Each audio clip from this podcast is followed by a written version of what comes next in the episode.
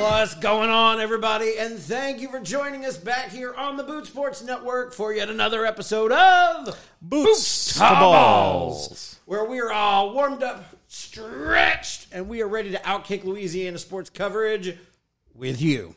For all you first-timers, again, I'd like to welcome you to our brand-new program. I am David Storm, P A announcer, game day host for your New Orleans Saints.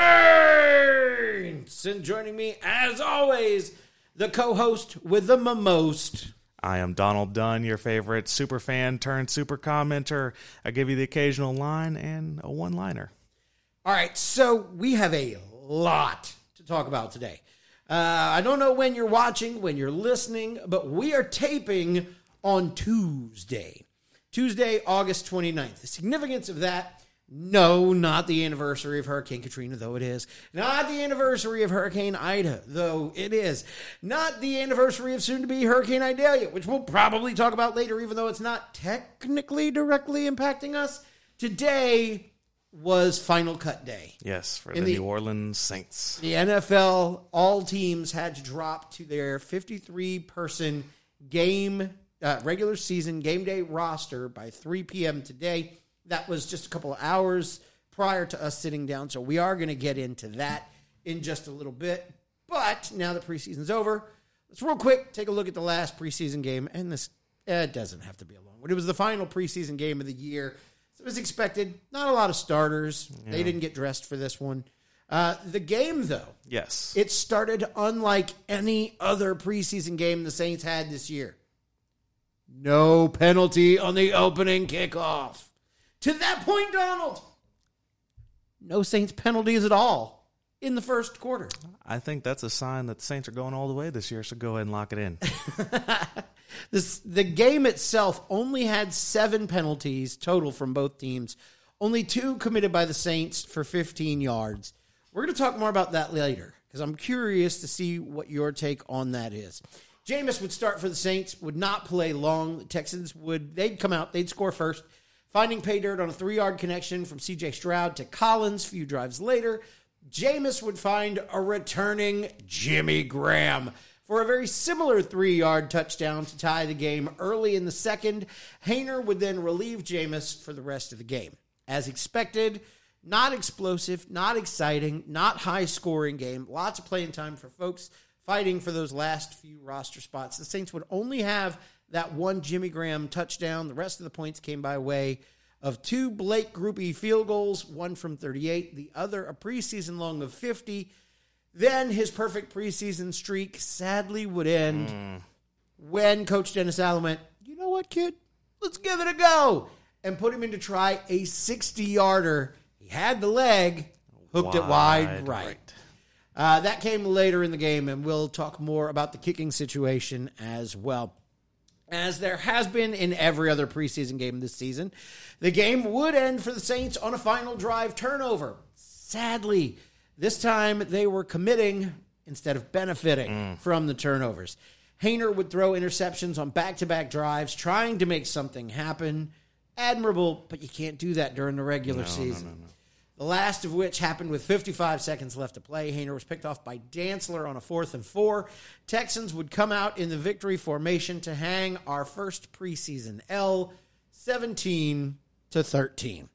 Now with our look back at that game in our rearview mirror, all of preseason in our rearview mirror, it's time for our extra points. And let me tell you, this game for the Saints, I really feel like they had it all the way down to the end, every opportunity to win it and complete the Saints' first undefeated preseason, which would have been just an excellent capping off to, you know, maybe rewriting this Dylan, Dennis Allen story and giving them a chance to, you know, become Uh, a fresh look after last year's struggles here and there. But, you know, overall, it was competitive, but that isn't quite what was the biggest takeaway from the game. You know, you brought it up, and it's a funny point that um, – it's not a funny point. It's a point, but it, every once in a while you put yourself – the teams put themselves in positions to um, talk about, break, pull out, look up awkward stats. Yeah. The Saints, who finished their preseason two and one, are the only team in the N F L. Look it up, Google it. The only team in the N F L to never have an undefeated preseason.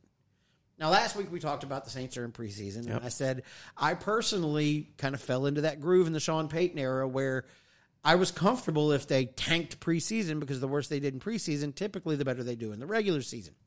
Well, it's not the Sean Payton era anymore. It's no. the Dennis Allen era, two and one, not undefeated, but how important do you think that stat is? You know, when you look at winning preseason games, a lot of the times you're not using a complete team in its uh, entirety. You know, you have starters sitting, you have injured players resting where they wouldn't rest in the regular season.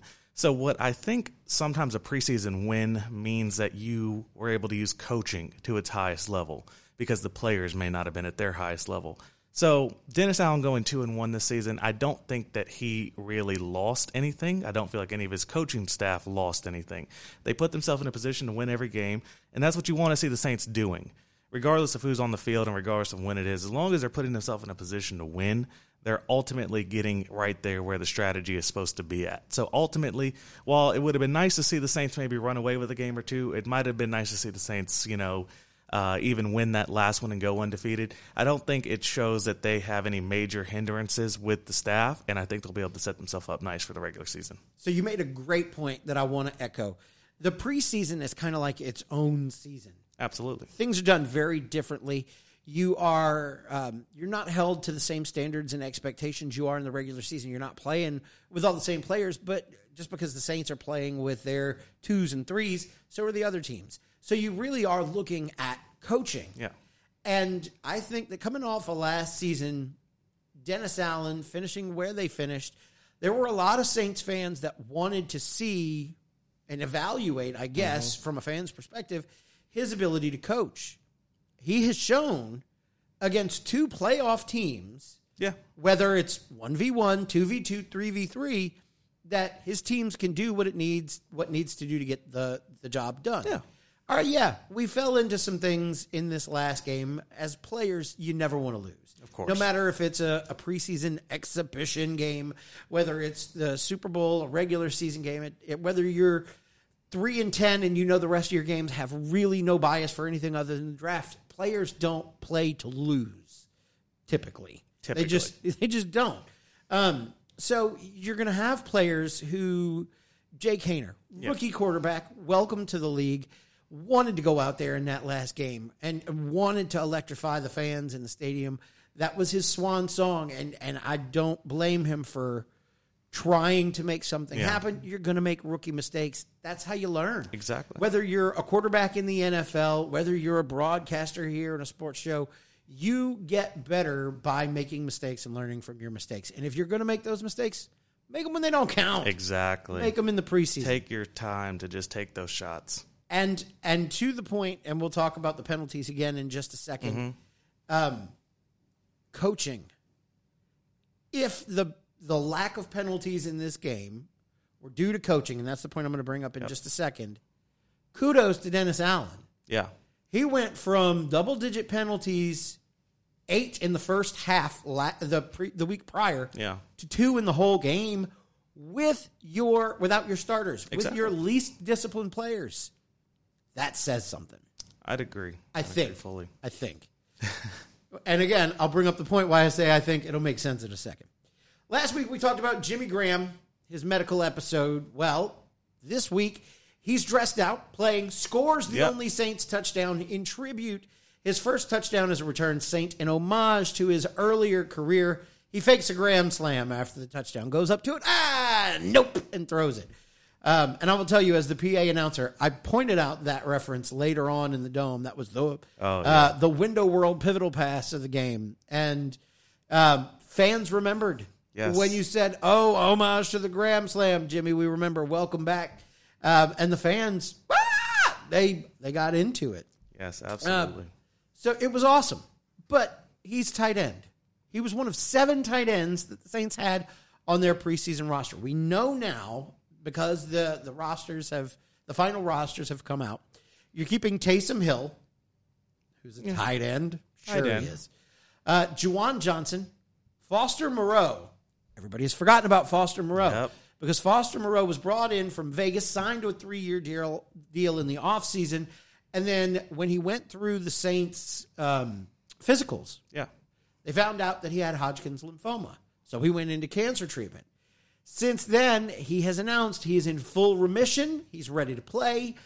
I cannot find anywhere that he is on any kind of injured reserve list, yep. that he is on any kind of physically unable to perform list, which says to me, Foster Moreau could be ready to go Week day one. one yeah. He is on the roster. That is going to be a big deal. So Jimmy Graham did that. He's on the roster as well. Of course. He made it. Yeah. Did that touchdown in that game earn him his roster spot? You know, I think he's there for a couple reasons. I think he's there as a veteran of the league. You have to have a certain amount of guys on a team to be able to command some of the younger players, to be able to show them the way and sort of lead them in a way that creates championship effects. And Jimmy's a player who's led the Saints to many victories, deep playoff runs, things of the sort. What he's going to do, I believe, besides acting as an active backup for Juwan and Foster primarily, and then Taysom in his gadget role, tight end. Tight end. No, he's a tight end. He's a tight end. He's a tight end. He's a tight end. He's Fantasy a tight football. end, other teams. Fantasy football. Taysom Hill is a tight end. That's right. So, you know, Jimmy's going to be there, and he's going to provide a great leadership role. I think you're going to see Jimmy on a few plays. You're going to see Jimmy maybe get a touchdown or two this season. You know, hopefully not, but if we see Juwan or Foster go down, he'll probably get a quarter of the snaps. You know, he'll go out there and play the role as the Saints' backup tight end, but I think he already had the spot when he signed, honestly. I don't know if, based off what I thought was going to be the case whenever I saw these roster cuts come out today, I thought he would be one of the first ones out. You know, a thank you, Jimmy. We appreciated having you. But he seemed to have the spot locked up. I don't know if there was any a question of his performance. I thought maybe whenever you were playing him longer in game two, he got deep in the game. That sort of gave me a red flag. Like, okay, maybe this is just sort of a thank you, Jimmy, you know, return, uh, sort of retirement tour and things like that. Season game three there. But, you know, we'll see what happens with Jimmy. I think he has a chance to maybe put some contribution forward when he's needed, when his number's called. So I I think that Jimmy Graham was a lock from the beginning. I think if Jimmy Graham didn't play a snap in preseason, he was going to show up on the Saints' regular season roster. And I say that because you don't go out and make a deal and spend money, especially when you're in the financial position that the Saints are in. You don't go out and make a deal for somebody like a Jimmy Graham to not use him. Yeah. Unless he just really threw away the preseason. Um, and he didn't. He did not at all. I mean, he did have that little medical hiccup week yeah. two, but that's a medical hiccup. He's over it. Looked great. Yeah. Looked it, great this past Sunday night. Couldn't um, tell a difference in week one, week three. I'm excited to have him back. The Saints deep in tight end. Yes. Outside of that whole Taysom Hill thing. You've got Foster Moreau, as I mentioned. Juwan Johnson is a threat at yes. tight end. And now you've got uh, Jimmy Graham back in the spot. The Saints oftentimes like to do uh, two tight end looks in their bigger Absolutely. packages. They're interchangeable.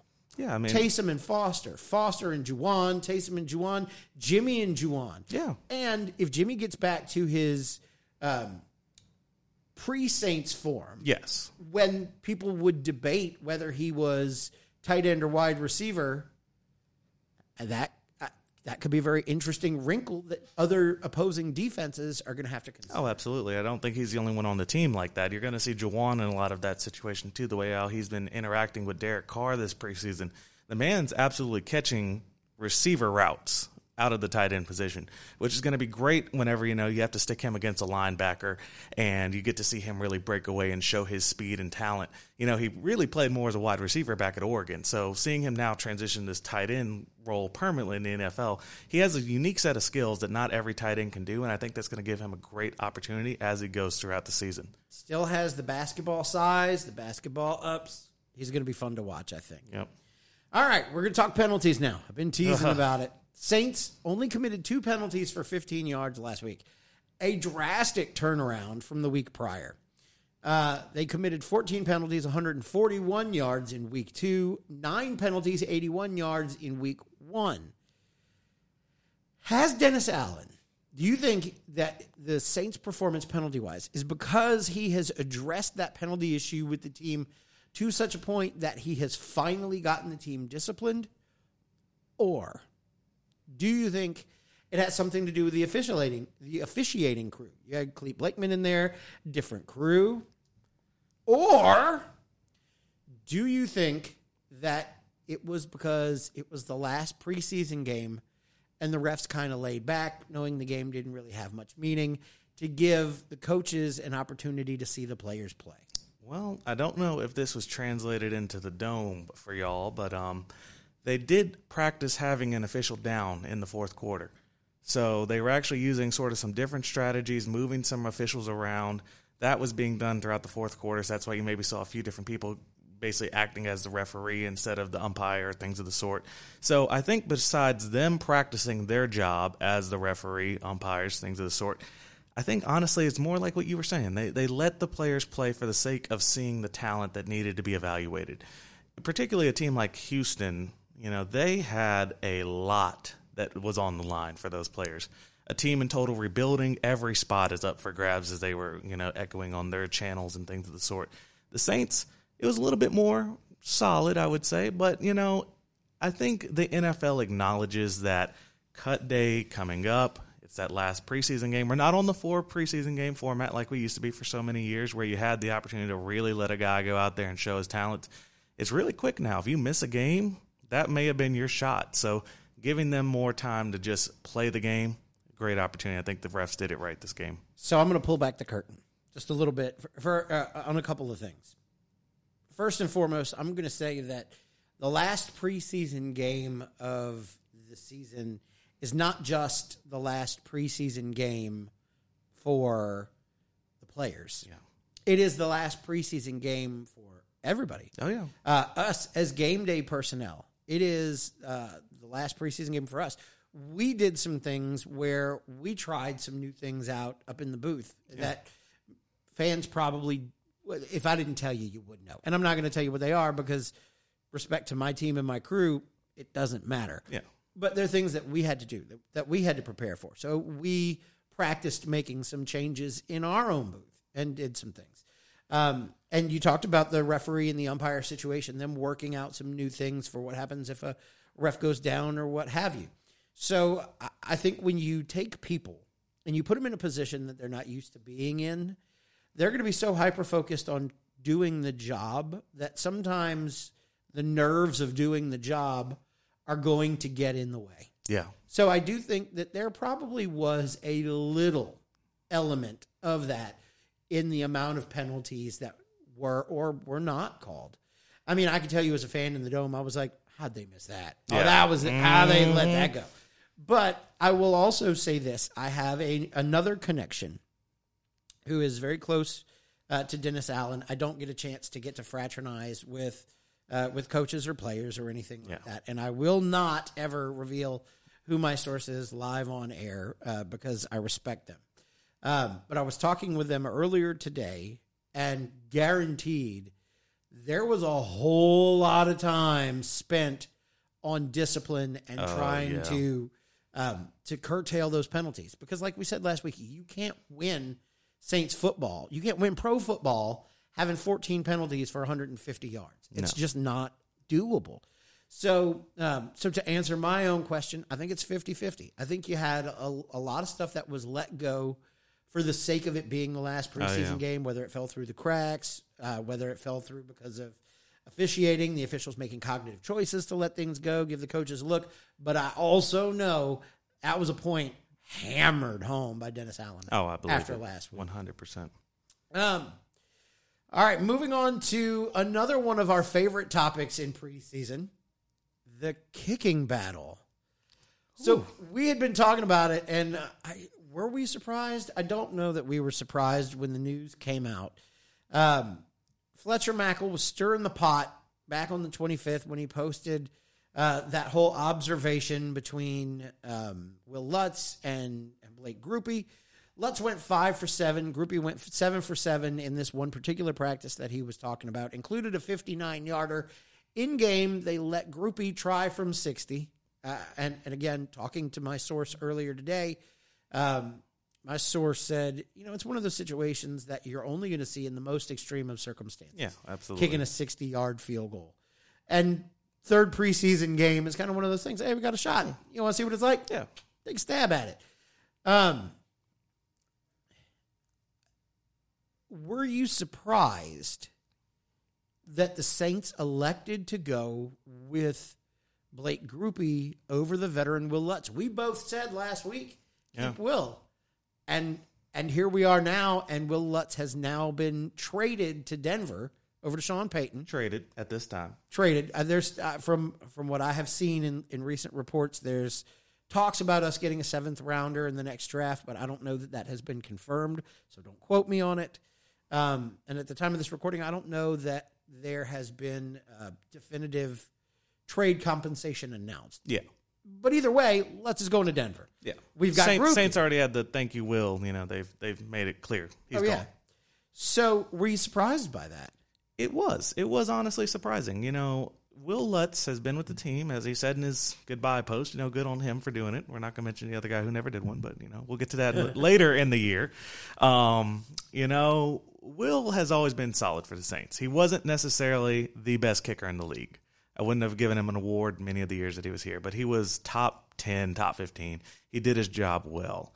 And when you let a guy who's like that consistently top ten, top fifteen go for what we presume to be a seventh-round pick, you kind of raise an eyebrow. But Blake Grupe, he's earned some hearts, and I think he's about to now have to earn the respect of a lot of Saints fans here because he is really shown that he has the leg, he has the potential. He boomed it out the back of the end zone on that uh, sixty-yard kick, so he clearly can go from much deeper. He'll have to work on his accuracy with time. Being a rookie, you know, that could improve quite a bit. But, you know, I'm I'm here for it. You know, I'm not going to say that it was expected, but I'm here for it. So I, I got a chance to read some stats, and sadly, I, I absent-mindedly did not put them in my notes. Two years back was when Will Lutz sat out for injury. Yeah. That's when he, he injured that groin early in the season, wasn't around. He had um, not the best season last year. I mean, it wasn't it wasn't a bad season yeah. by any stretch. He was about seventy-five percent in his field goals, had a couple of extra points missed, but statistically, it was actually his worst season. Yeah, he has been a I I, uh, I wanted to say prolific. I, it might be too early to say that, but he has been a stud. Absolutely. As a kicker. Yeah, he has been for the Saints. Never had a hot seat. We no, can say it like that. No, he didn't. He really, really didn't. And when when he was injured, everybody was clamoring for his return. Couldn't wait for him to come back, and he came back, and everybody was super excited and over the moon. And I, I, I'm surprised, um, but.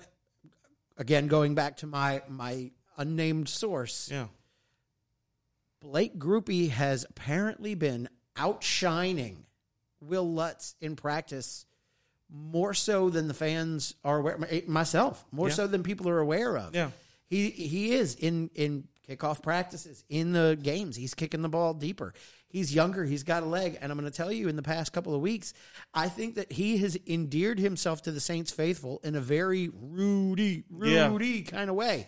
And there's a lot of parallels, which are fun. Him coming from Notre Dame, being exactly. the little guy, um, but he's wiry. He's, oh yes, he's he's got a leg on him. Um, the Saints fans will always love Will Lutz, and if something happens and he finds himself, like so many others have, oh, yeah. and he makes his way back here, I, I don't think people will be disappointed with that at all. And I, I hope that if that happens, that there are no hard feelings. No, we I wish Will imagine. the best where he is. I hope to see him down the road. Yeah. In the Super Bowl. Um, I don't, because we're not going to see Denver. That's otherwise. Right, this season, yeah. So. Uh, so that would be great. I'd be fine with that. Oh, yeah, we get there. You know, hey. I'm not mad at that at all. Um But, God, wouldn't that be a story? Ooh, Sean Dennis Payton, Allen, Dennis Sean Payton, Allen. Super Bowl? Man, man. Game-winning kick? Write that, write that. oh, oh, whoa. That's just rude. Man, I had to set it up. Um, I tell you what, if if the N F L is scripted, there's your story. There's your story. Write it down. Um, I am excited for Blake Grupe. I like him. Yeah. I have been impressed by what he has done. I will miss Will Lutz.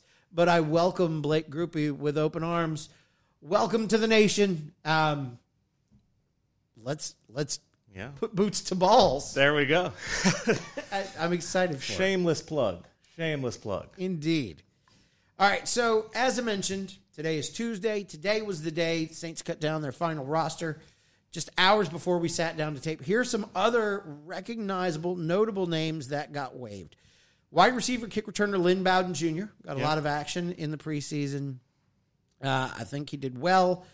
Sadly, did not do well enough to get himself a roster spot here. I don't think he's going to have a problem finding work somewhere else. Of course.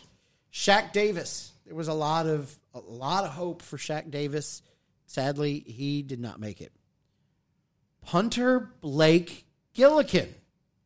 This was my. This was the thing that surprised yeah. me the most. Yeah, that jaw on the floor today. And, and you know, it's the same thing about punters and kickers. Uh, you don't understand the value of one till you need one. Yeah. And Blake Gillikin was another player for the Saints who nobody went, nah, we need to no. let him go. Like he, and and this is not a player that I talked with my source about. Yeah. Um, I don't think that. Uh, this this shocked me when I saw it. I went, what? Yeah, as a casual observer. Nick Underhill, who he, yeah. you know, he took a couple punts in the preseason, did a fine job. I didn't think as a fan, as a one hundred percent fan, not anybody from within the, the organization. I didn't. I didn't think that he had done enough to win the job outright. To unseat a starter. I, I really honestly didn't think. And maybe it's a business thing. Yeah. I, there's a lot about what happens behind the scenes that I don't know, that I don't want to know. The magic of the Saints cap is know. always brewing up a storm. I I I put trust in in the coaching staff yeah. and the back office staff to do what needs to be done to give us the best possible team. And if they say Nick Underhill is the guy, Nick Underhill is the guy. Blake, we loved you. Yeah. I'm sorry. Still love short you. Short run. Short run. Wish you all the best. Um, he'll he'll get a job in the league. He's more than qualified. Absolutely. Tight end Lucas Krull. Not surprised by that. Yeah, no. That um, um, practice squad? Maybe. I was, maybe. But, again, he was one of the seven tight ends. Absolutely loaded at that he, position. He tried last week to make up for the mistakes he made in week two against the Chargers. Didn't happen. There, he had some opportunities there, and I, I think he knows it. I think he wishes he had some of them back. It just didn't happen. Yeah. Ellis Merriweather, running back. We got a lot of running back we depth. Yeah. Uh, and I liked Ellis Merriweather. I wouldn't be surprised to see him end up on the Saints practice squad. Yep. I think the Saints are going to try to keep him around. Uh, offensive lineman Calvin Throckmorton, who started a number of games for the Saints last season. Surprised to see him go. Safety Smoke Monday. I just like saying yeah. his name. Top ten name in the league. Gone. It is. And uh, At what he, cost? Just, he just didn't get a chance to do enough. Yeah, I'd agree. You know? um, they also terminated the contracts of Bradley Roby. Um, and I did get a chance to chat with my, my source about that. Bradley Roby um, did not play as well as Alonte Taylor. No. And not in practice. Not in the games. Alonte Taylor just outright won the spot. Good on him. Now, terminating the contract, business decision. Correct. I, I, I don't think that that was uh, – I, I would not have been upset if he was on our backup uh, list, but at the same time, you can't keep everybody as a backup because it's business and there's money to be moved around. Yeah. Uh, you know, fans will say, well, wait a minute, why didn't they try to trade him? They did that with Will Lutz and blah, blah, blah, blah. Again – business. We yeah. don't understand exactly all the workings that goes on behind the scenes, and anybody can be an armchair quarterback. Mm-hmm. I, I don't know. Um, and then, of course, we uh, we talked about Will Lutz. What do you think was the biggest surprise for you? Biggest surprise for me, it's not a name we mentioned yet, uh, Jontre Kirkland. I thought, looking at the wide receiver room, you had the opportunity. Uh, you didn't see Traquan this preseason at all. A lot of people raised an eyebrow at that. You have him uh, really taking his X F L time this spring and becoming one of the top five players in the league while he was healthy. He then translates that to a productive preseason for the Saints. He's out there, L S U guy, Louisiana guy. Usually those are type that slip through the cracks on cut day, yet somehow he still made the list. I think he's headed to the practice squad, and I wouldn't be surprised if we see him on the active roster later this season. You bring up a good point when you talk about didn't see him this season. Uh, and, and Kirkland is... That is another surprising name who yep. did not make the list. I do agree with you there. Also, some other people that you didn't see make the list, but you didn't hear people fussing about. Mike Thomas. Yeah. Mike Thomas wasn't out there. Um, Foster Moreau, we talked about that earlier. You legit only saw Derek Carr for one drive in yep. three preseason games. Coach is doing what coaches got to do. Yeah. Uh, ones were, gotta, ones were buried this out. preseason. Yeah. I, I think that there are certain players in certain positions that you just know. Yeah, you're going to be there. sit down. Don't yeah. hurt yourself. Um, and, and we'll we'll work through everything else, which is why it, it kind of goes back to the coaching and the excitement that I have for this season coming. With as many people that sat down, oh yeah, that didn't do a lot of playing in the preseason, we still finished two and one. How far is this team going to go this season now that we've narrowed down the roster? Will the Saints make the playoffs? Will they win the N F C South? Will they win the N F C period? How far do they go? I mean, E S P N came out fifty-six point five percent Saints to make the playoffs this season. I think right now that's an accurate prediction. More than likely, the Saints are expected to win the South. They're expected to win the division. That's what the experts are saying. That's what the math is saying. That's what the computers are telling you. Every aspect of football, the Saints should be better than they were last year at a bare minimum. What that translates to on the field, as the season goes on, injuries come and go. I still think no matter what, looking at it pre-week one, the Saints are the best team in the N F C South, and we should see them in January. I agree wholeheartedly, and I think that E S P N is a little low on that number. Just a touch. I think we should be in the, the I would say, probably sixty to sixty-five range. Very safe. I mean, divisional football is always tough, and they you always want to play harder against your your in-division rivals. Absolutely. Those games are usually always close. Um, Carolina has had some issues. Um, Tampa Bay is going through a very big rebuilding year. I mean, how do you replace a Tom Brady? That's just hard to do. With, um, uh, you replace him with Baker Mayfield, you know? Uh, one does what one must. And, yeah. you know, there's there's a lot of love for Andy Dalton, who was, mm-hmm. is competing for the job out there in Carolina. And um, and I know as a competitor that he is one who likes his revenge games. Yeah. Sometimes he, he'll show out for those. Assuming he gets snaps against the Saints in any of those those, those games that we play. Um, and then you've got Atlanta and just... Yeah. I don't care. We're going to beat Atlanta. We're going to stop Obligatory. Atlanta. Obligatory. And that's And that's just me as a fan talking. But I, how many games do the Saints win this season? Preseason's over. You've seen oh, it. You know oh, the team. They're early keeping. predictions. Early predictions because everybody's doing it. It's the fetch thing to do. Fetch isn't going to stick. Stop trying to make it stick. I'm not going to say more. Give me ten and seven. I feel safe at ten and seven. I do not feel like I would be out of bounds at ten and seven. I'm eleven and six. You're eleven and six. You're I'm going eleven and six. There. You're going there. I'm eleven and six. I, I don't think you win the division at ten. You don't. Even in the N F C South. In this week I really, division. I really don't think you do. I Now, I say that, and I haven't studied the our rival schedules. Yeah. So I don't really know what the, the strength of, of schedule is for them. But I, we would have to be, as a division, statistically awful for the next, like, for a consecutive year. Oh, yeah. Like, we were statistically awful as a division last season. We would have to be that statistically awful this season. And if you're that statistically awful this season, it means that four teams didn't do what it needs to do to rebuild. Yeah. I think we have definitely done what it needs to do to rebuild. Absolutely. We have a ton of veteran uh, experience and studs with star power um, on both sides of the ball. I'm excited for our new special teams look. Yep. Um, I, but I really feel like if you want to guarantee a division win, you can't do it at ten. You've got to do it at eleven. And I think That's the Saints fair. can do that easy this year. That's fair. All right, we're going to step away in just a second. I think we've talked enough pro sports for a yes. little bit. We're going to come back in just a second and talk. Um, and we're going to talk college football. It is a big weekend yes. for college Week football. One. But how would you like ten grand? Kind of, sort of, free and clear. Could happen. Family Promise of Saint Tammany Parish would like to give you ten thousand dollars. For those of you not familiar with Family Promise, they're an organization that provides shelter, help, and hope for families on the North Shore, and they cannot do it alone. For only twenty-five dollars from now to December fifteenth, you can buy tickets for their fourth annual Family Promise Raffle. Starting November first, they'll draw for amazing daily prizes, which will include a pair of passes to the last Saints home game of the season against the Dirty Birds, uh, and they're good seats. Ask me how I know. They're mine. You're welcome.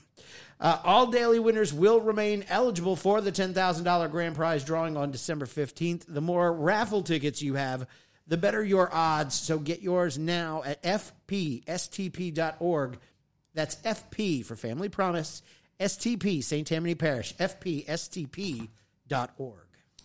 The Boot Sports Network. As an early listener to the Boots to Balls podcast, you have the opportunity to shape our community. Follow us on social media, Facebook, X, Instagram, YouTube. Don't forget that one. And share your questions and comments at boot sports network dot com. That's boot sports network dot com.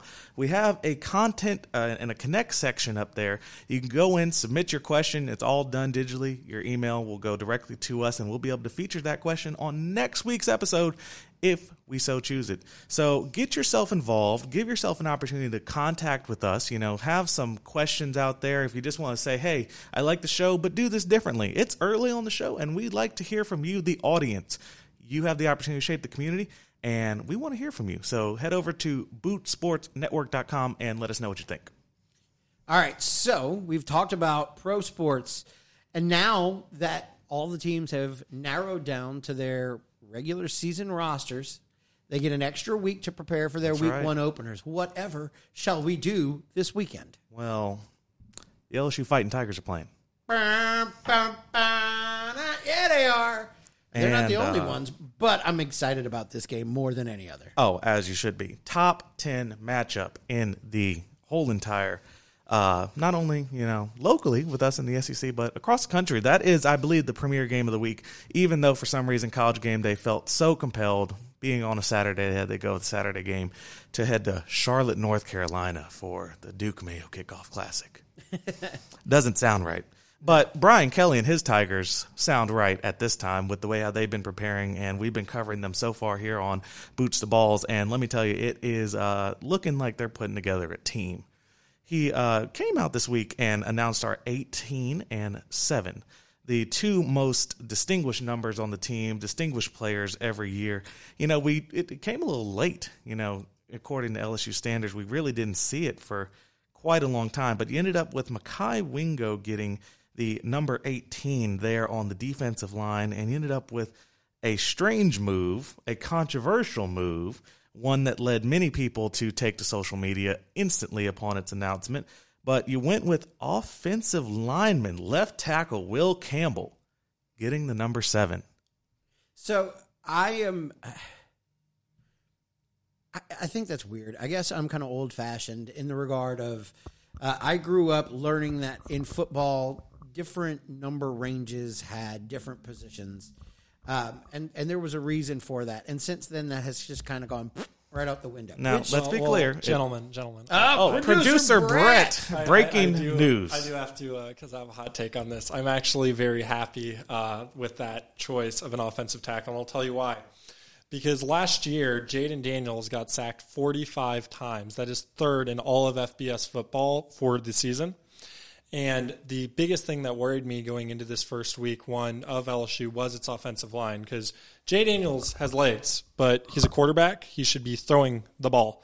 Uh, last year, he had a lot of issues where, with all of those sacks, third in all of F B S, he did not have a chance to throw the ball. Now, we love that we have a quarterback and run. Dual threat quarterbacks are great, but it would be great for him to have a second to sit back and actually throw.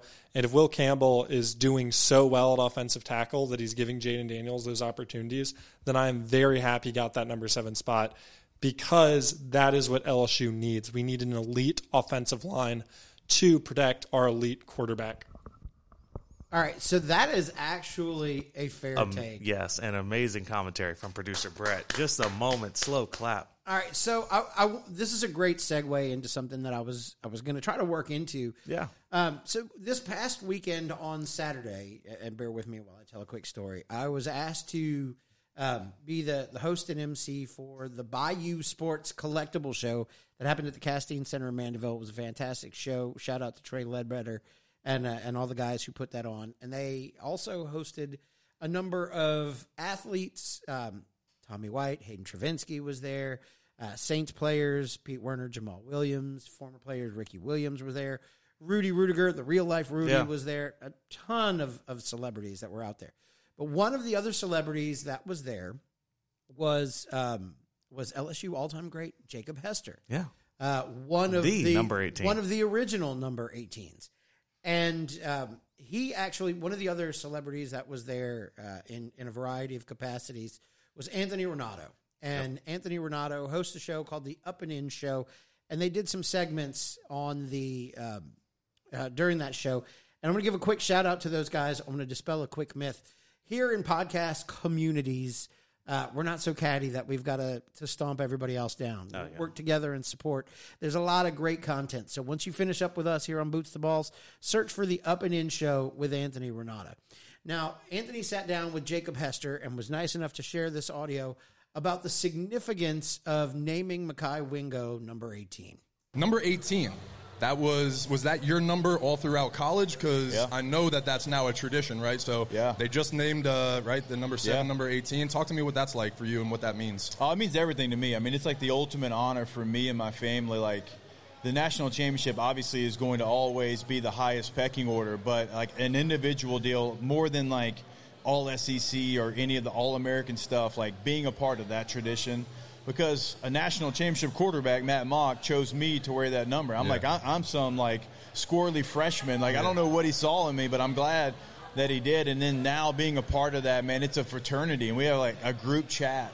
Like, today, Mekhi yeah. Wingo gets named number eighteen, and one of the greatest joys is, like, adding him to yes. the group chat. Hey, fellas, welcome Mekhi to the group. And we keep in touch. I mean, Foster Moreau, who was just going through something incredibly serious. Yep. Like, when he's going through that, it's kind of cool to see it play out on the chat. Like, anything we can do for you, let us know. And, of course, Foster's, like, the ultimate competitor. Yeah. He's like, oh, I'm going to beat it. Like, it's fine. Like, I'll do it. But just to be a part of that, it really means, like, everything to not only me but my family as well. I mean, you see we got the eighteen logo is for yeah. my foundation. And so, uh, you know, using the other eighteens to kind of give back to the community as well. No, it's it's something that is absolutely amazing. I think you've laid a great groundwork, too. You know, even on the baseball side, Mikey Motzik started yeah. that tradition shortly after that. Um, and that's something really cool that I know L S U baseball fans love, and something that's just really cool from an alumni perspective, too. Like you said, it is a fraternity, yeah. and it's really cool to see guys as- aspire to have that number, that kind of stuff, too. So yeah, and look, it's not always going to go to necessarily the best player. Right. Like, that's not what it means. Right. It means somebody that is the ultimate Tiger on and off the field. And one cool thing, and by the way, Mekhi's an All-American, so it can go to a really good player as yeah, well. Yeah, yeah. But one of the cool things, when Benny Logan, who wore eighteen, was getting drafted, the Eagles came in and they were talking with Jack Marucci, who, yeah. you know, you talk to the training guys, kind of get an idea of who a guy is off the field. And they were they got to the character portion. And they're like, oh, well, he wore eighteen. We'll don't have to even talk about that. And Damn. like, to me, to hear a story like that yeah. is pretty cool, because that means they trust you in any situation on and off the field. All right, so that was Jacob Hester sitting down with Anthony Renato on the Up and In Show. That's going to be on this current episode. And Jacob Hester had a great take about the significance of number eighteen. And to producer Brett's point, it carries over into the number seven as well. When you make tradition out of something like that, you tell me that I get to be number eighteen. I yeah. get to wear number seven. Well, there's a lot of people depending on me now. I can't I can't fail the tradition. I can't let that down. So to producer Brett's point, absolutely. Um, giving a, an offensive lineman number seven, well, now you got something to live up to. Oh, yeah. You absolutely do. Being the uh, first offensive lineman at number seven. Correct. That's an even, it should put an even bigger chip on your shoulder. Yes. Um, so I think that that is going to be a huge thing, not only for him, but also for, for Mekhi getting eighteen. Um, and, And the benefit therein, you know, when you're in a program like the L S U Fighting Tigers, oh, yeah, he was eighteen. Oh, well, that's all I need to know. Yeah. And that same tradition carries over now to the sevens. Oh, he was seven. Yeah, that's it. Come mm-hmm. on. Yep. All you've got to do is is live up to the expectation. Exactly. And, I mean, looking last season as a freshman, I think Will Campbell was absolutely one of the top five players on the team. You know, he had the injury scare a few uh, games into the year, and we kind of thought, okay, maybe we're not going to get him back. But you saw the difference when he did come back. The team was able to recover. Now, what L S U is going to have to do with that is they're no, they now have a target. Every defensive end knows, okay, that's my boy. You know, with the responsibility, with the accolade comes the target. Mm-hmm. And I trust him to carry that target, because that's something you look at with seven. In the sevens in the past that didn't have the best performance, you know, that target came and they got picked on. So I trust him. I trust his willpower. I think Brian Kelly made the right choice. Controversial, but the right choice. Getting a seven, being given yeah. a number like that, getting the seven, getting the eighteen is like getting a championship belt. There's a sense of pride and accomplishment that goes on with it. There's a big old target that oh, goes on your back, target. And people are going to come looking. Yeah. And, you know, moving on from those who, you know, people are looking at, we're looking at the injury report, because as we transition into the leaving of camp and getting ready for game week one, uh, the Tigers came out of camp relatively clean injury-wise. You know, we're we're not going to delve deeply into the non-injury uh, inactives, which will be Mason Smith, the number one, obviously, that comes to everyone's mind. But, you know, his situation was unique. I, I'll go ahead and put myself on the record. I think the N C double A messed up on that. I think that was just a gross, you know, overreaction to something that we all knew was going to be taking place.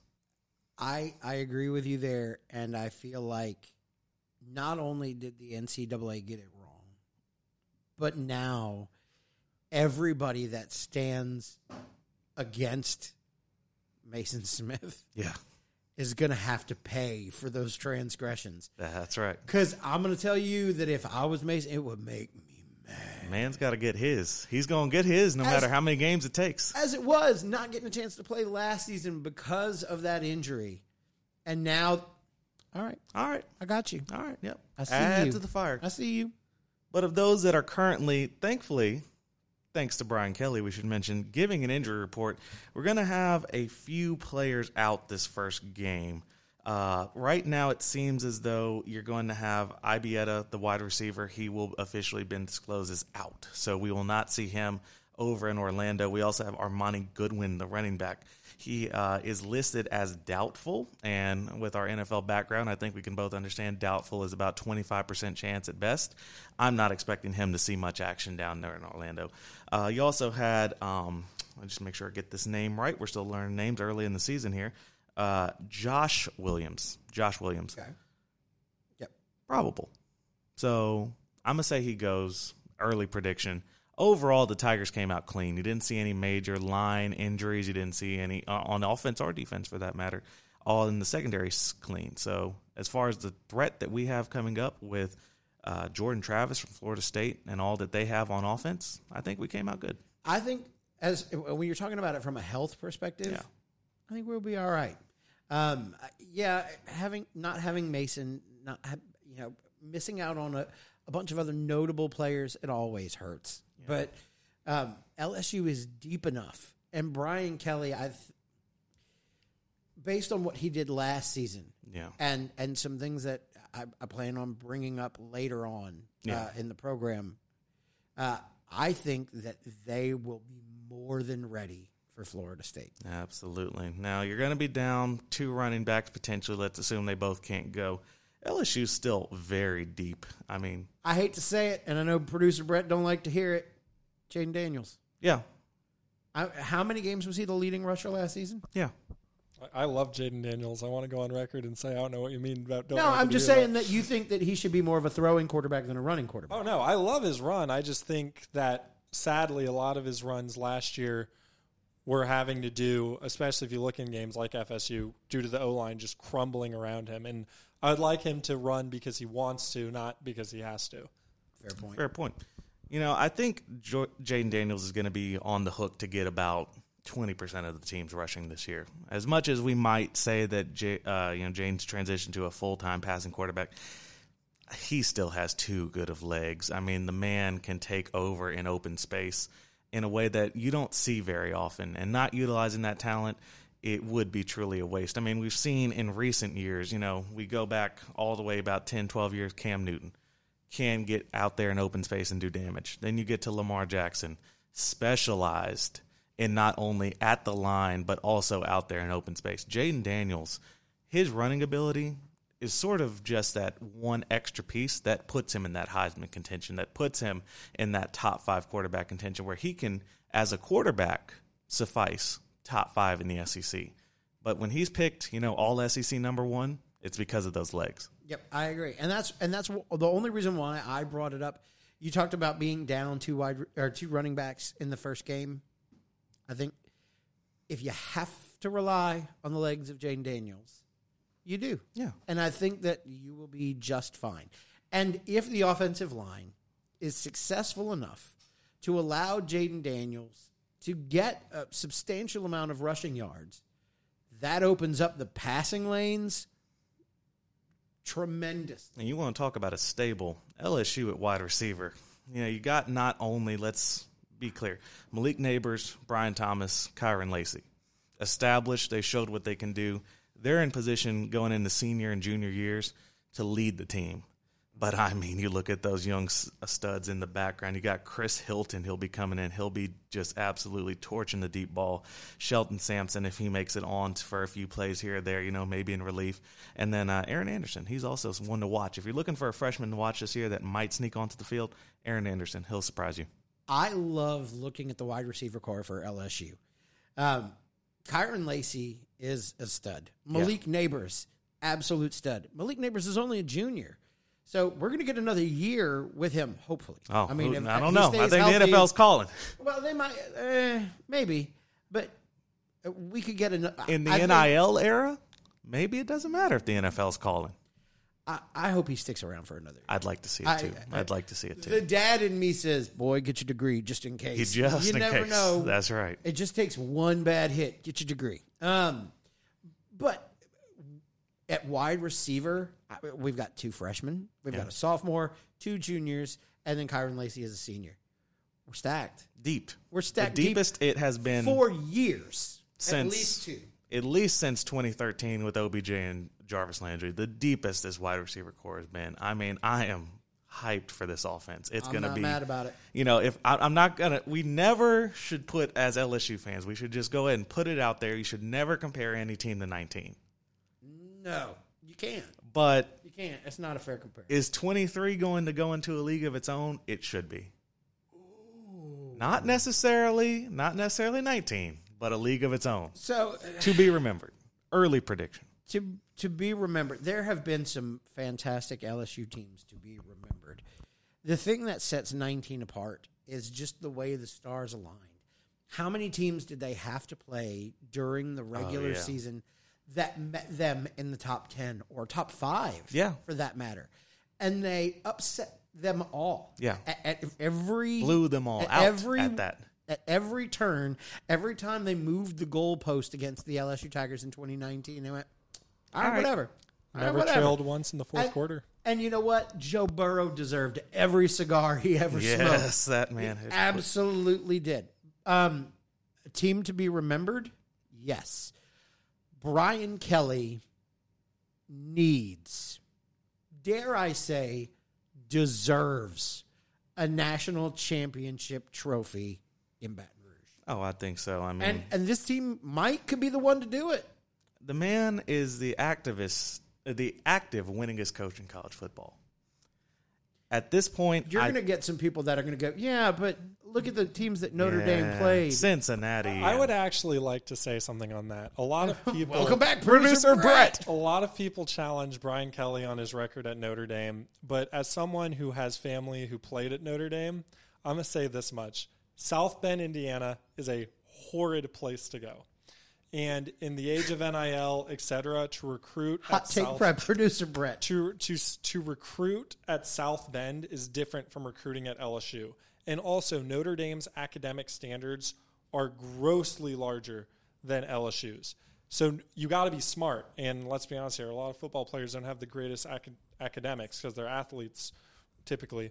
And because of that, Brian Kelly, who went to the playoff at least once, went to the Natty, may not have won it at least once, was going there with players that were not in the top five versus if, other coaches like your Nick Sabans, like your Les Miles, whatever, who was going to these Natties with some of the best players you could get. So he's B K. Have it your way to the L S U fans. I think we're going twelve and oh.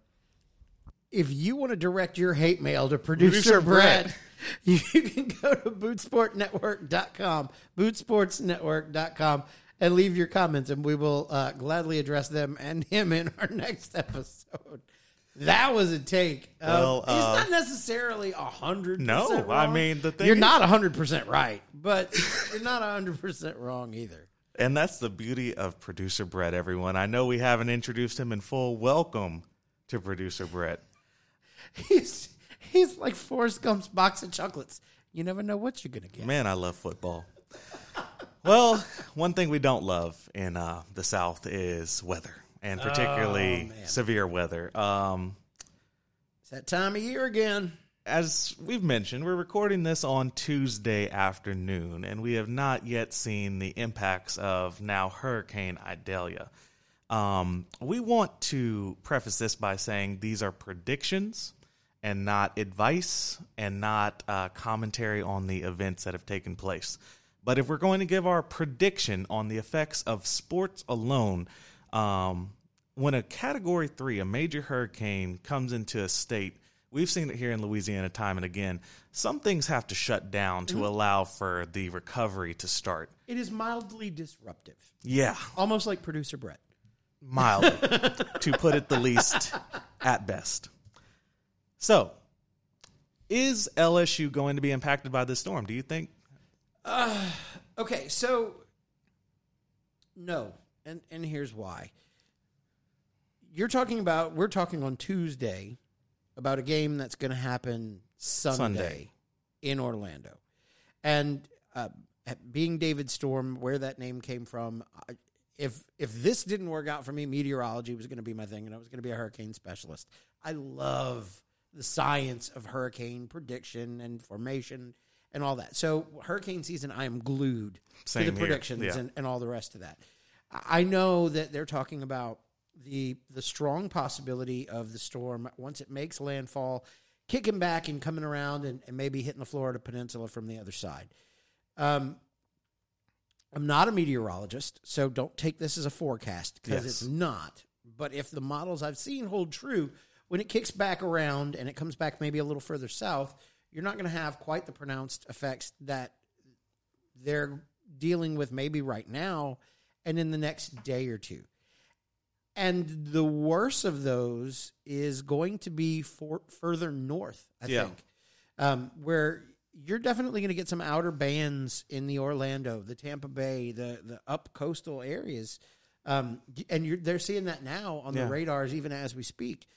But Um, once that storm makes that landfall, they, they look for that landfall kind of close to the bend, yeah. right, where the panhandle starts to dip into the peninsula. So the majority of the worst impacts are going to be far north of, of Orlando. Orlando Metro, yeah. So uh, Close and, to and Tallahassee, I, for that matter. That's where, you know, some things we have to consider. Is this going to impact Florida State?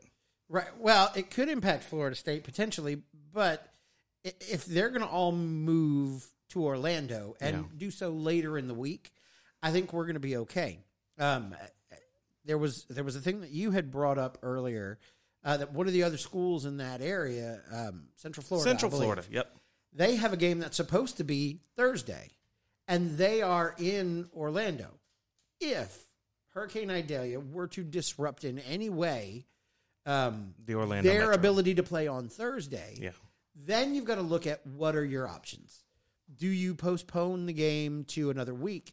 Do you see if, because Florida State and L S U are going to be there Sunday, will the field be available Saturday, or are they doing special things, painting the field for yeah. the, you know, maybe that's just not an issue, not an, an option.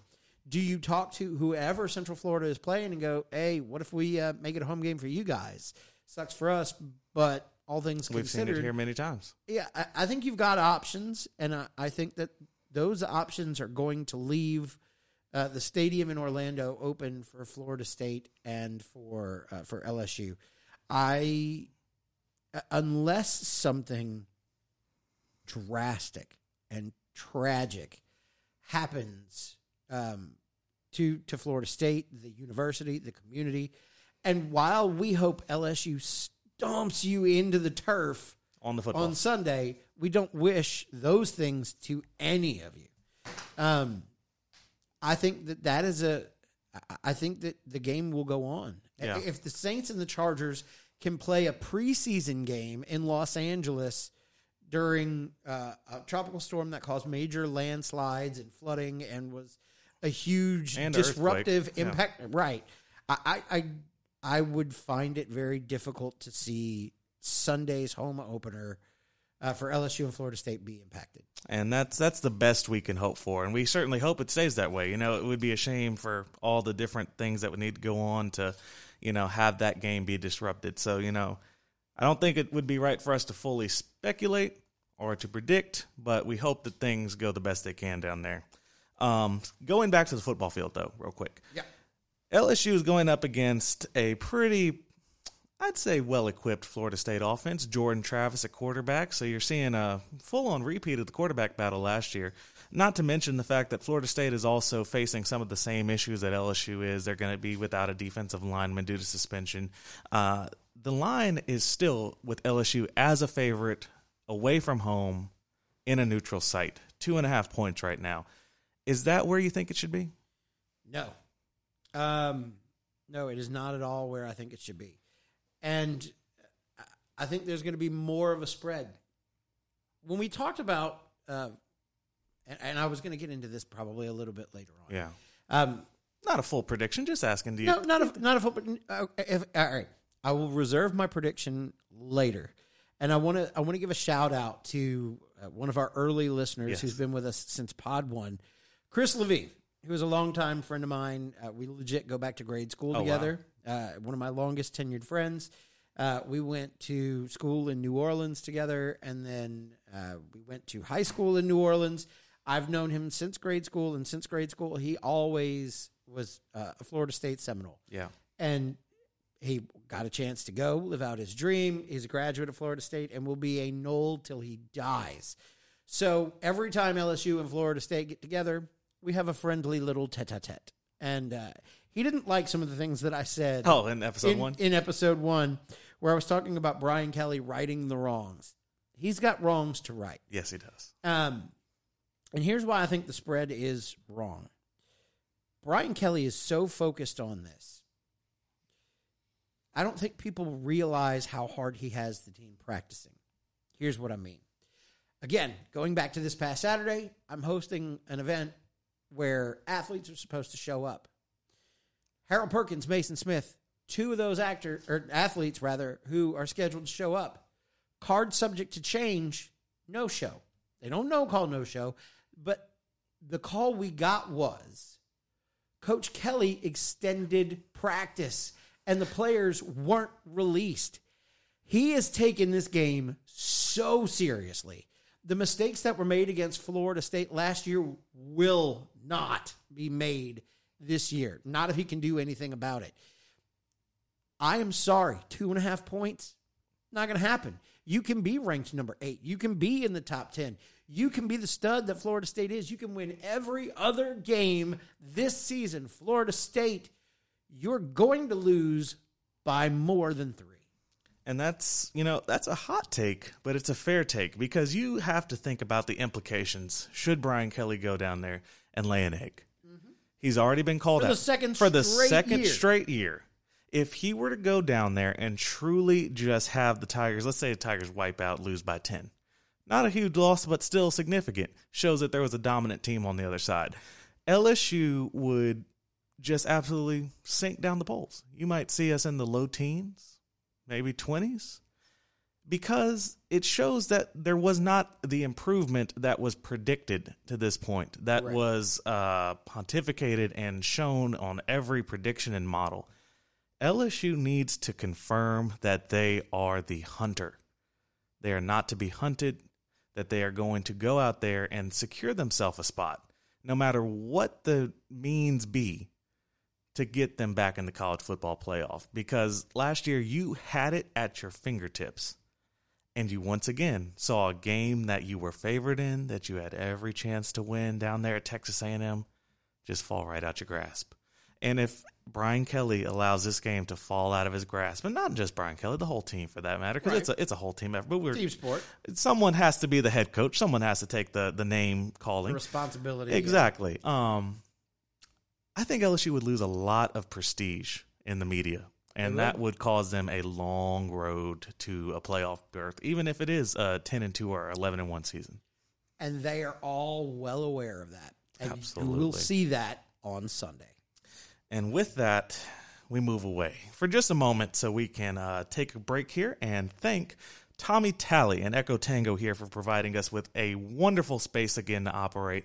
We have the full setup here, and we're able to provide the show to you just how many of you have liked it and asked for it. So we're so excited to be here in Echo Tango. We want to just thank Tommy Talley once again for providing us this space to record the show for you. And we also want to give a shout out to our friend Jay Ducote. Right here, he's got this fancy new cookbook coming out, and you want to get it, especially for this weekend. From venison griots to coconut chili, chocolate tarts, there's even way more in between. Uh, last week, I was thumbing through there and saw a nice mm. little recipe for char-grilled oysters. Uh, Jay Ducote's Louisiana Outdoor Cooking. It features more than one hundred fifty recipes, fun and easy enough to make right in your backyard or maybe tailgating. It also tells the remarkable story of how this Baton Rouge-based chef achieved national culinary celebrity. Fans of the reality cooking show Food Network star remember Jay as the runner-up in season eleven, a strong showing that led to appearances on Chopped, Cutthroat Kitchen, and many other programs, including an episode of Beat Bobby Flay, where he did, in fact, beat, beat Bobby, Bobby Flay. Flay. So you can go to jay ducote dot com for more information or to purchase Louisiana Outdoor Cooking, which is also available at Barnes and Nobles and other fine retailers. While you guys are uh, looking that up on your phone and keeping the audio on, we're going to go around the boot yes. for just a second. We have a new segment to be this week. We're going to talk about sort of all the other small stories that get swept under the rug. You know, you're watching local news at night and they're talking about the big news stories. They're talking about, you know, your local high school team, but where are those middle stories, you know? And I think we have a few of those this week that we want to bring to you to just give you that extra taste of Louisiana sports coverage. For sure. Lots of folks wondering what's going on with Pelicans basketball. Pelicans basketball, not really the big basketball basketball forefront right now. They're in kind of the off-season. World Cup happening. New Orleans Pelican Brandon Ingram, part of Team U S A, that are slaughtering, slaughtering opponents in the World Cup tournament. They beat New Zealand ninety-seven seventy-two in the opening round. Then they fried Greece, ah. food pun, one oh nine eighty-one.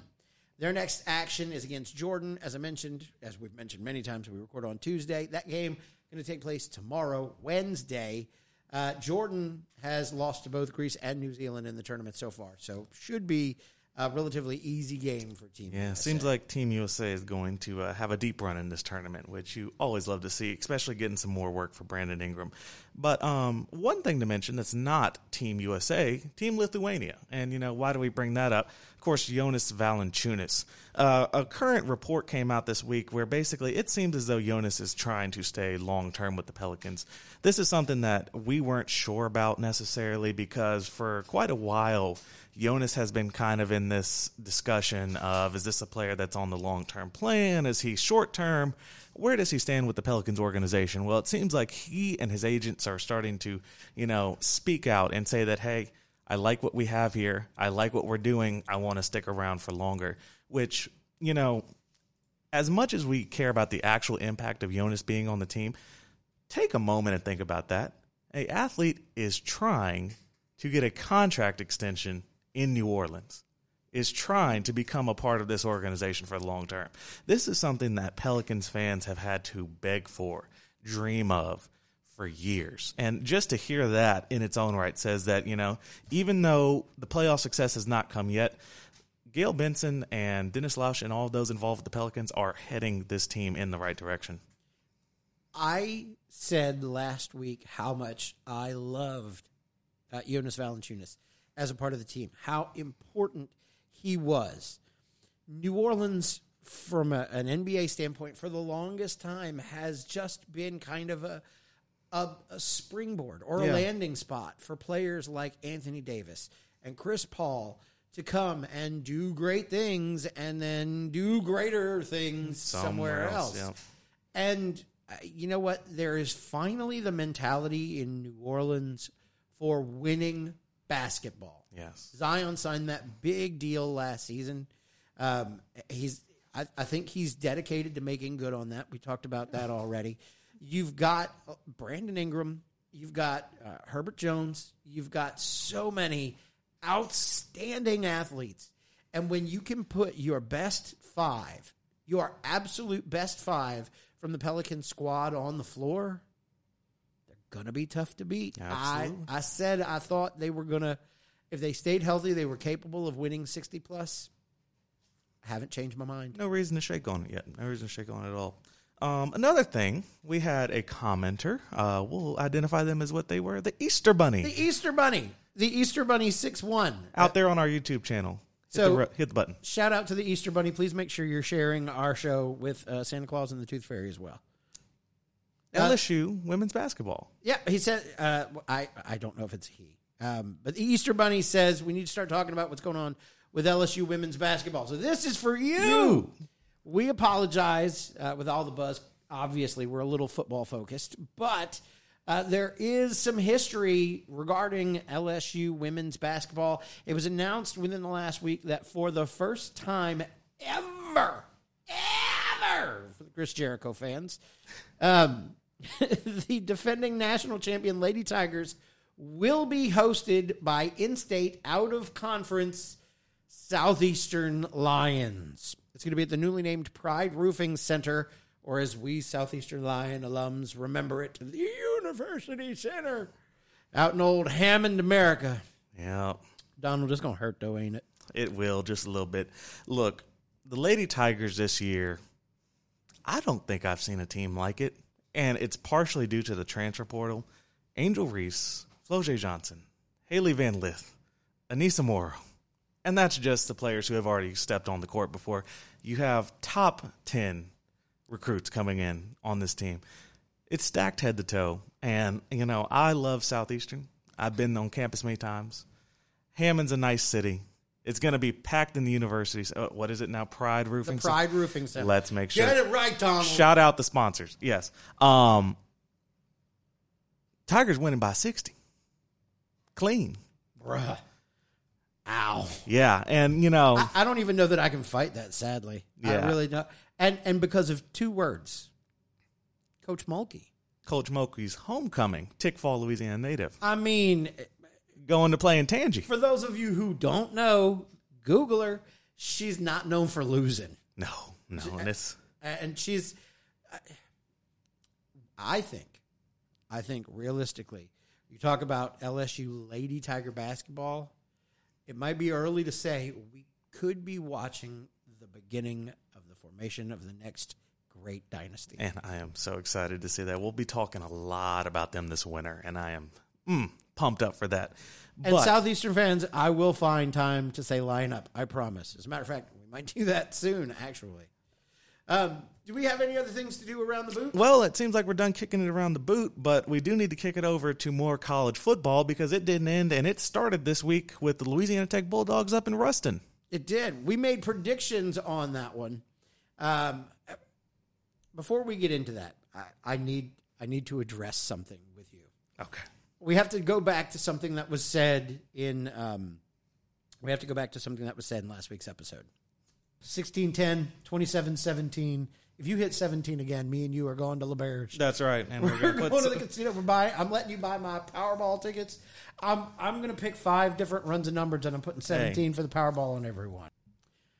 Donald, once again, for the second straight week, uh, it was the Saints prediction. This, um, you said that the Saints were going to win twenty-seven seventeen, which yeah. meant Houston was going to score seventeen. And Houston did score seventeen. I'm a man of my word, Donald. Oh, will you look at that? I got live, live on the show. Live on the show. Not only do I get my five Powerball runs, all of them with number seventeen in the Powerball, but look at how many times seventeen popped up in the quick pick numbers. I think we've uh, found a theme on the show. I'm saying. So here's here's what we're going to do. Uh, we're going to look ahead in just a minute, and when we do, we've got a couple of games, uh, five different games we're going to make predictions on. Yep. And I want you to give me one number from your score predictions. Ooh.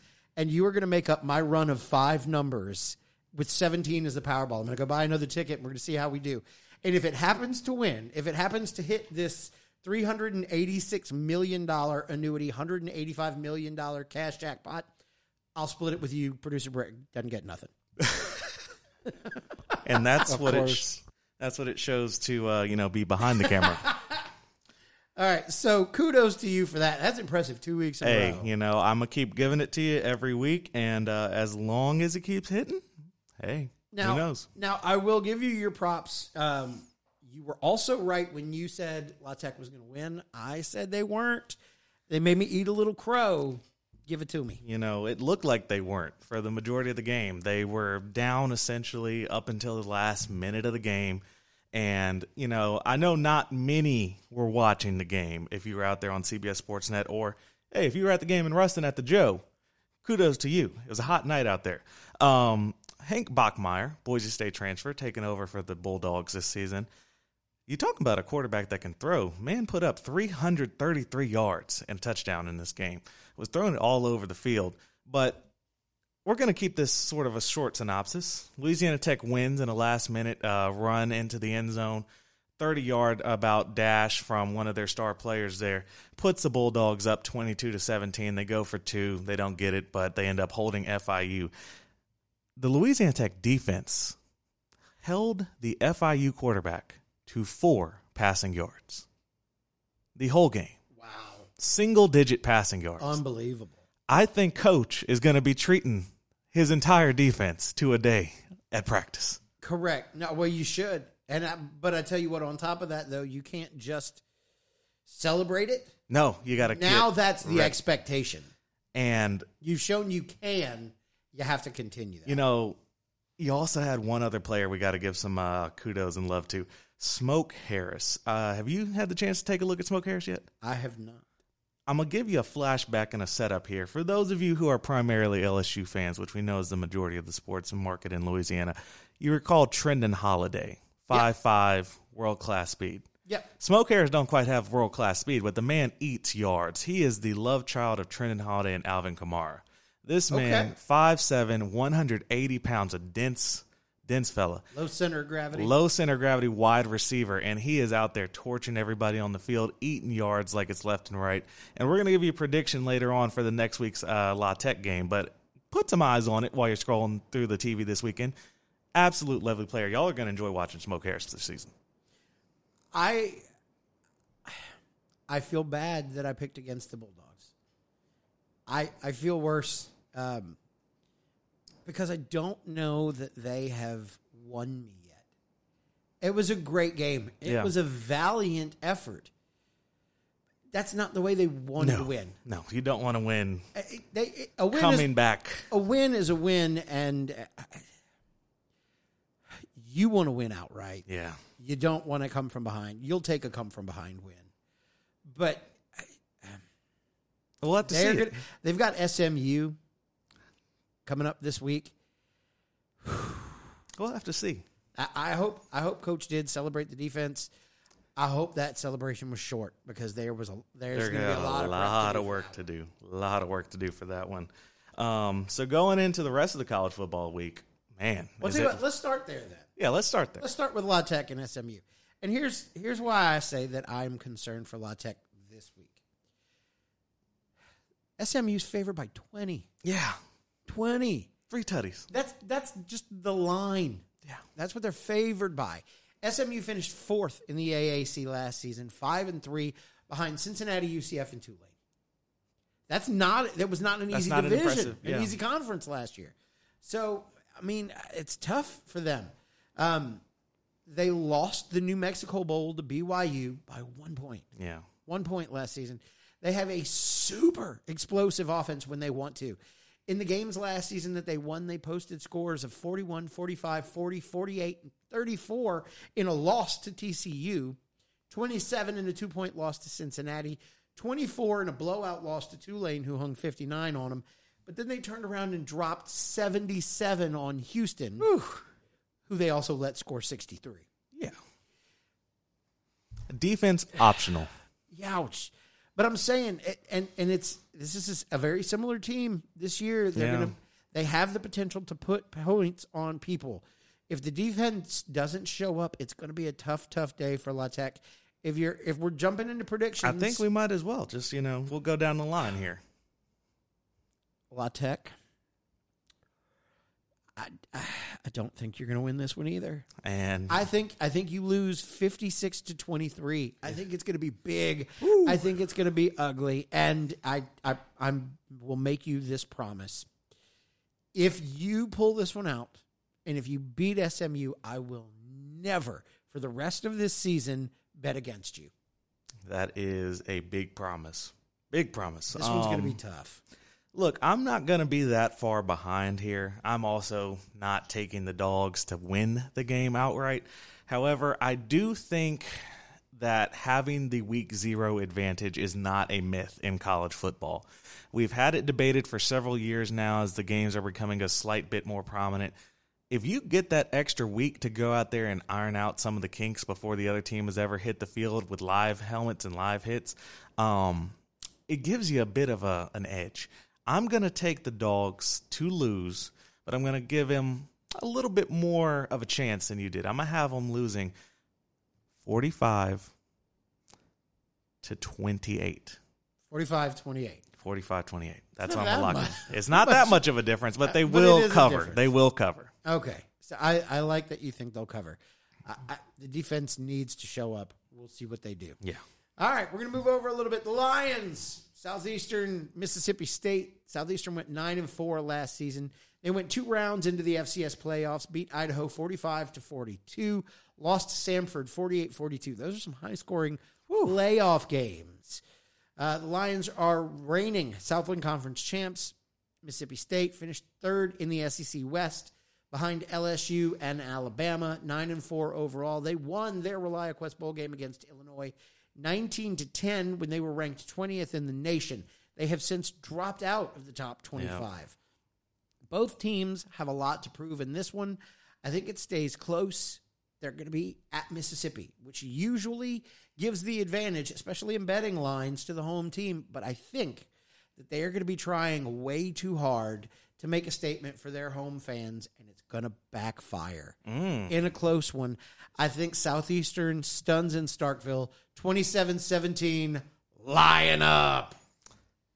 The alumni holds true to home, yet I must not go that direction. Um, this is going to be a sort of strange game because you had something that we don't see very often. You had, of course, the Pirate, Coach Mike Leach. He passed away uh, right before their bowl game last season. So Mississippi State has not had their chance to fully show out for the Pirate. And I think that they are going to take this opportunity to uh, lay anchor on the Lions, as much as I must say it. Um, I'm going to be a little bit heavy here, and okay. you're going to have to, you know, okay. tighten it, tighten, get get ready. Hold on to something. Okay. I think you're going to see dogs fifty-two ten. Ouch! Yeah. That's big. For the nationally ranked F C S Southeastern Lions, fifty-two ten. Oh, that could almost be a season sinker right off the jump. You you would have to think that, but you know I'm, I, you know you don't name your source, but I, I am quite good friends with a former Southeastern Lion, and uh, he's told me you know whenever those F C S boys they go up there and they play you know in these uh you know F B S games, and you know in this his case I believe he went out to Oklahoma State a few years ago. Uh, there's not a lot of, you know, hope sometimes. And it's understood that there could be a discrepancy. They're going to give it their all, but uh, I think they keep it close in the first quarter, and ultimately the air raid goes and does its job. You know what? If if Southeastern loses, I can accept it, but please don't let it be that bad. God! Woo! All right. How about mean, that next one? There? Meanwhile, moving on, U L L, the Ragin' Cajuns hosting Northwestern State.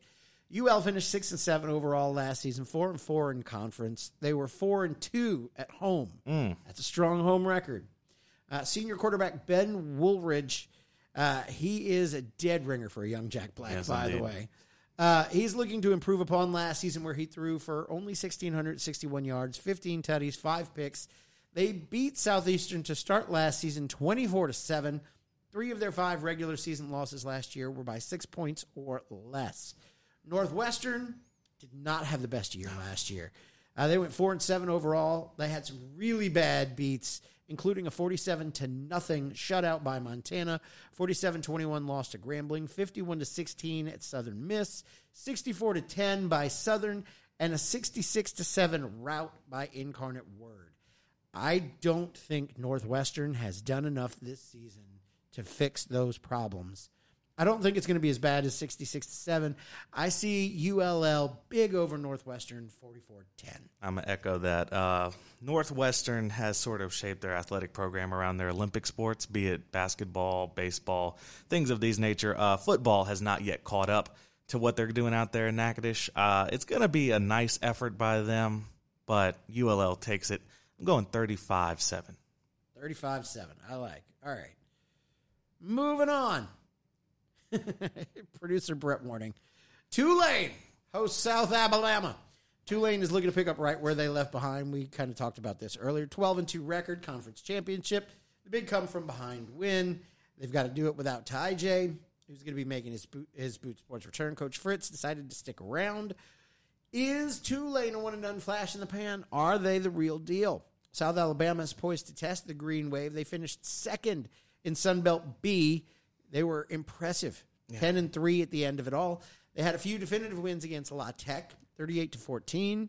Uh, Arkansas State, thirty-one to three. But the rest of their games relatively close until they took a very definitive forty-four to twenty-three L against Western Kentucky in the New Orleans Bowl. Desmond Trotter taking the reins for the Jaguars, fifteen twenty, one hundred forty-four yards. We talked about all that earlier. I do think this one's going to be fun to watch. Oh, yeah. My prediction, Tulane, thirty-one twenty-four. So you think about South Alabama sort of coming out of that Sun Belt Conference, right? You're going into Ullman. I believe it's a day game out there in uh, Metairie. I'll be kind. Metairie. Uh, shout out to the locals. Wait, hold on. Wait, wait. They're playing at Ullman? They're playing. It's in New Orleans. That's in New Orleans. That's not Metairie. That's not Metairie. I'm, I'm not going to do that to y'all. I'm, that's Uptown Nollins. I'm not going to do that to y'all. I'm not going to do that to y'all. I like to make that joke amongst friends. I like to make that joke amongst friends. Rude. It's a little bit of a different crowd out there um, in Uptown New Orleans. But anyway, no. In, in all seriousness. My posse's on Broadway is all I'm saying. There you go. Tulane, you know where you're at. In all seriousness, no. Uh, look, this is going to be a fun one for Tulane. I think they're going to start the season out strong, give it their best. And honestly, U S A is going to keep it close, University of South Alabama. I'm going with uh, Tulane thirty twenty-seven. Oh, that is close. Yeah. All right. I like it. We're not that far off. I said thirty-one twenty-four. No, no, you said thirty twenty-seven. And the last one, the big one. We spent mm. some time talking about it. I don't think we need to, to beat the dead horse. L S U heads west, number five, to drink Florida State dry, number eight uh, for now. Uh, it is the Camping World kickoff in Orlando. L S U only favored by two and a half. I gave my cut on this earlier. Chris, I'm, I still stand by. I mean everything that I said. Coach Kelly is looking to take uh, that one from last season back and fix it. Um, we talked about the fact that uh, he's he's keeping players, yeah. practicing longer, putting in extra work. Um, Chris, I apologize. Florida State's time in the top ten, it's not going to last long. L S U is coming to send a message. And, Chris, I'm going to put a little wager out there, and the internet is forever. If I am wrong and Florida State gets over on L S U, I will send you your favorite local king cake, your favorite local home brew. Whatever tone of home you are missing, I will send your way. As a matter of fact, I might even have a couple of Dixie beers, not Faubourg, Dixie beers that I could throw in there to sweeten the pot. But if I'm right, you got to send me a little bit of Florida's best, hey, whatever that there is. We go. Um, P S. I'm a rum guy. Just putting it out there. Tigers over Knowles. two point five points, not a chance, thirty-eight twenty. So before I give my final prediction, we want to give the opportunity for our resident other L S U superfan, who maybe even supersedes me in many ways. Go Tigers. Uh, Producer Brett, are you ready for this week's prediction? Oh, I am well ready for this week's prediction because I'm going to throw out the Brett three out there. The Brett so, three. As most people know, the last college football sports game to be made is N C double A two thousand fourteen, and per tradition, I predict every L S U game by simulating it with me as head coach. And the first of the Brett three is the N C double A two thousand fourteen final score, that which was L S U thirty-eight to Florida State twenty-eight. I go for two a lot. Ah. Now, now... Well, the you can't, second, you can't miss a kick if you never kick it. Exactly. Hey, there you go. Now, the second uh, Brett prediction is my brain's prediction, what I actually believe is going to happen. That which I think it's going to be twenty-seven to fourteen. L S U's going to mm. step up. I don't see Florida State winning this one. Between what y'all mentioned with Brian Kelly having to right those wrongs, uh, Florida State's passing game, I don't think is going to be able to get past L S U's defense. I see L S U twenty-seven to fourteen. Win. And then the last one, as I just mentioned, The defense is going to step up. The offense is going to step up. L S U, I was going to say by fifty, but Donald mentioned sixty earlier, so I'm going to say L S U by seventy. Whoa. Whoa. Boy, I tell you what, man, how hot is that seat right now? All-time records out there from producer Brett. Something tells seventy? Me we might hear that once or twice later happen. During the year. I um, like I like that he gave a video game simulation yes. and then the brain of Brett. Like, would not the brain of Brett be the one that governed the simulation? Maybe. Maybe. I don't Computer know. Knows all. Who knows? Um, well, that leaves me. And this week, I think... L S U- by eighty, right? Oh, well, don't give it away too early. My poor Chris is being very disrespected over there. I, I think L S U has put in the work this offseason. I think it is the start to, once again, a season to be remembered. Uh, it's a revenge on last season, no doubt. Although not publicly stated, no doubt. My take is going to be one that maybe some people don't necessarily see, but I think it is. I think you have L S U, forty-four, Florida State, thirty-eight. Wow, keeping it close. Okay.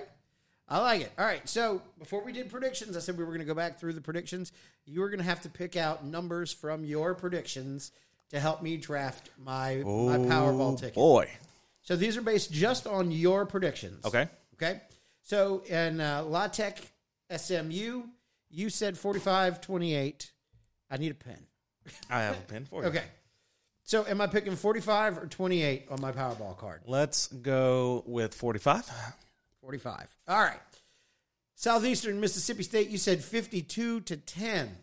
That's big. Both of those numbers are on the Powerball lot. fifty-two or ten? ten. ten. I like it. Okay. Moving right along. U L thirty-five seven over Northwestern. thirty-five or seven? Give me seven.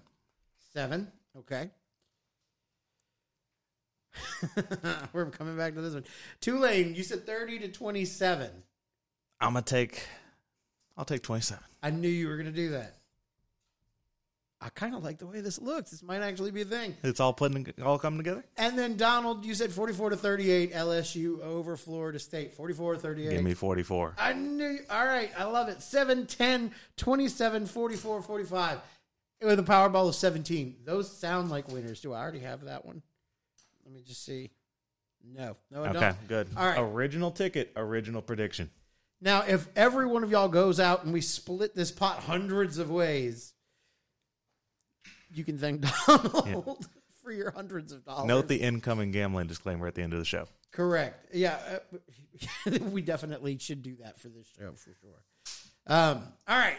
Did we miss anything? I know we've talked a lot. There yeah, was a lot this is a this new week. Record, and hey, football's back. Football I think that is, is the big takeaway today, and wow, um, you got a top ten matchup. It's gonna be. It's gonna be all big. By itself. We got a lot of football to watch. Holiday weekend. weekend. I think uh, it's time for us to go and open up that cookbook there, find what we're making, and uh, we'll see all y'all yes, next indeed. Week. Look, real quick: questions, comments, praise, or uh, praise for our correct predictions, mostly his, or nanny boo boos for being wrong, mostly my way. You can uh, comment or email questions at boot sports network dot com. That's a direct email.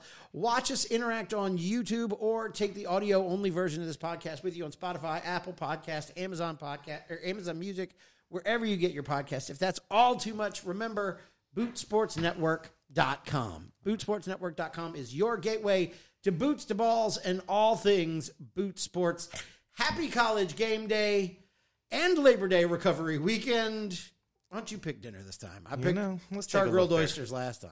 Let's see. What goes well with Tiger victory? Ooh. Crawfish rolls? I'm about it. There we go. Use them leftovers. It's been sitting in the freezer too long. How about that, guys? Have Hi, a good y'all. One. Boots to Balls is for entertainment purposes only. This podcast does not render legal or financial advice.